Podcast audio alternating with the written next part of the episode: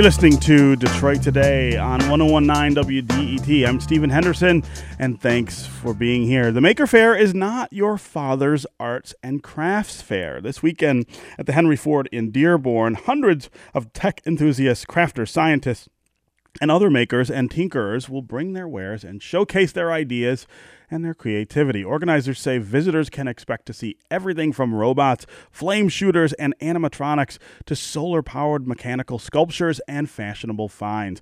Patricia Mooradian is the president of the Henry Ford, and she joins us now to talk about Maker Faire Detroit happening this Saturday and Sunday in Dearborn. Patricia, welcome to Detroit today. Thank you.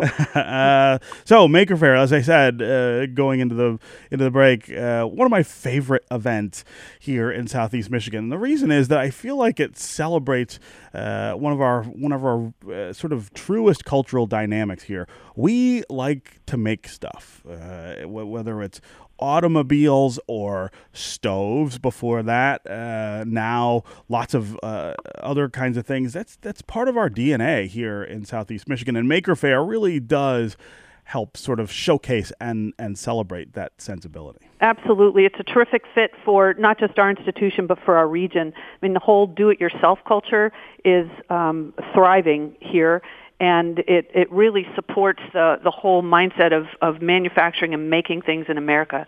Um, this year we'll have over 400 makers uh, coming to share with us uh, what, what they're doing. Yeah. Sometimes an invention, sometimes just um, a fun way to tinker and, and spend some time, but all of it uh, very hands-on and, and fun for everybody.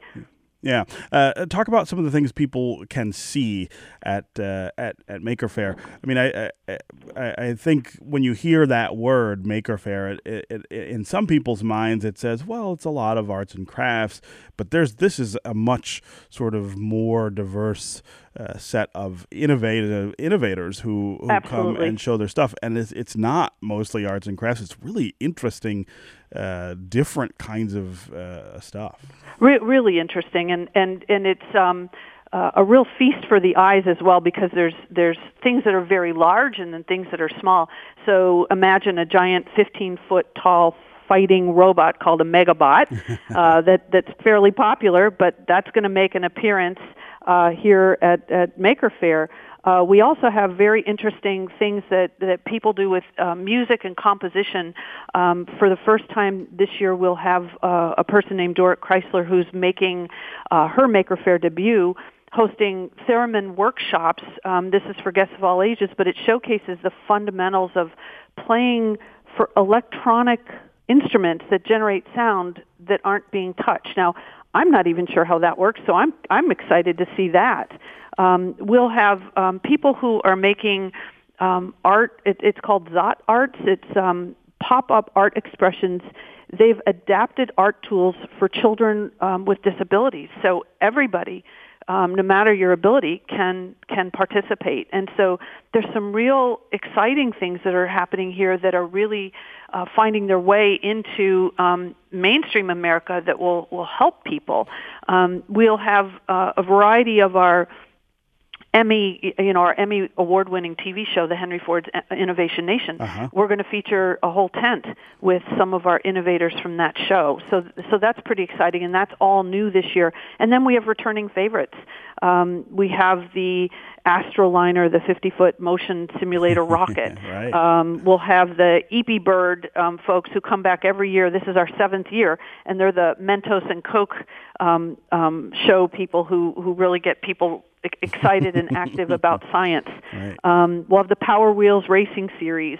Um, returning again this year will be the three-story Hot Wheels ramp that a local engineer created, um, and and that's currently going for a world record for the largest Hot Wheels ramp. So a lot of fun things. The circular bikes. I don't know if you recall those, but they're fun, and so many things this is a hands-on, immersive, engaging, family fun experience. So we encourage you to come on out. Yeah, uh, you mentioned Innovation Nation, uh, which which has I think exceeded not only your uh, expectations in terms of its success, but I mean is really blowing people away. Talk about that show and and how it sort of relates to that spirit of innovation right, right. here in Southeast right. Michigan. Well, it certainly is a one of a kind show, and it really is to stimulate people of all ages, although we're geared towards young people, but we're we're finding out that many many adults are watching it.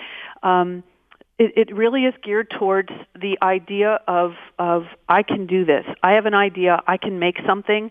I can innovate. I can use science, technology, engineering, and math um, to do something that will solve a problem. And it features the show features innovators all over the country that are doing current day innovations. Some of them that have been successful and um, have have maybe turned into a business of some kind, and others where we don't know where it's going to go yet. And that's the whole point. People are trying things. People are being entrepreneurial and inventive and and using um, their ideas and, and their their hands to to figure out things and to solve problems and and that's what's so cool about the show is that it's looking at this that's happening all over the country in in nooks and crannies all over and it, it may not have become popular yet um, and so it's really giving young people i think um, heroes and role models people to look up to and Sure. say hey i can do something I could do that. yeah Right. i can do that Yeah. Uh, talk about uh, the spirit of innovation here in Southeast Michigan and how the Henry Ford uh, is still really plugged into, especially getting young people really interested in the idea that they can sort of invent something or Right. uh, have their own have their own business. It's not just Innovation Nation, but the the whole museum is sort of facing that direction right now. Well, that that's our whole focus, and actually, it has been our focus since our founding. I mean, Henry Ford founded us in 1929, and you mentioned it. It's in the DNA of this of, of this whole region. He founded this place to be an immersive, hands-on, experiential learning institution. Um, it, it's morphed over the years, but that same mission is at our core, where we can take that idea of being innovative and resourceful and ingenious, and and put those um, the, those those characteristics to work. So when you're learning about a particular artifact, the idea is it's not about the artifact. It's about the person Right. who did something did it. to get there.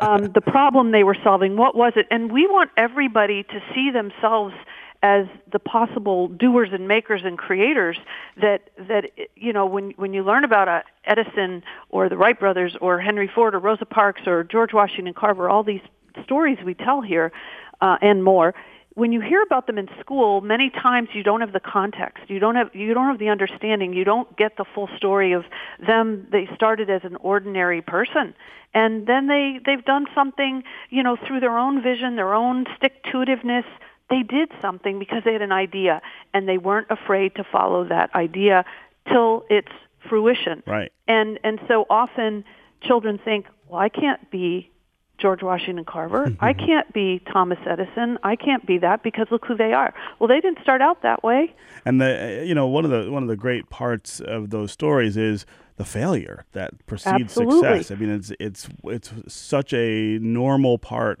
of the process, and it's not what you see at the end. Uh, it's the sort of back behind it all. Failure and risk taking should be encouraged and um, should not be something that we're ashamed of. Um, I think the key is is that you learn from it. If you don't learn from That's it, right. then then you're you're you. It's possible you are going to repeat that mistake. So how do we take something that we've tried and said, hey, you know what, didn't work. I'm going to try this next time. I'm going to do it this way. I mean, if you look at just this the simple light bulb, you know, it it lit with various different filaments, but it didn't stay lit.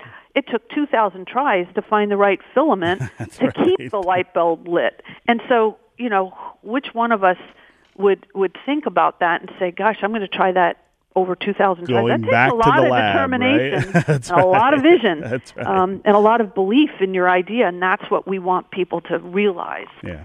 All right. Maker Faire this weekend Fair. at the Henry Ford in Dearborn, Saturday and Sunday. Uh, Patricia Mooradian, president of the Henry Ford, thanks very much Thank for being you. here on Detroit Today. We'll see you this weekend, right? I can't wait. All right. Uh, that's it for me this week. I'll be back on Monday. I hope you will too. This is 1019 WDET Detroit, Wayne State's public radio station. See you next week.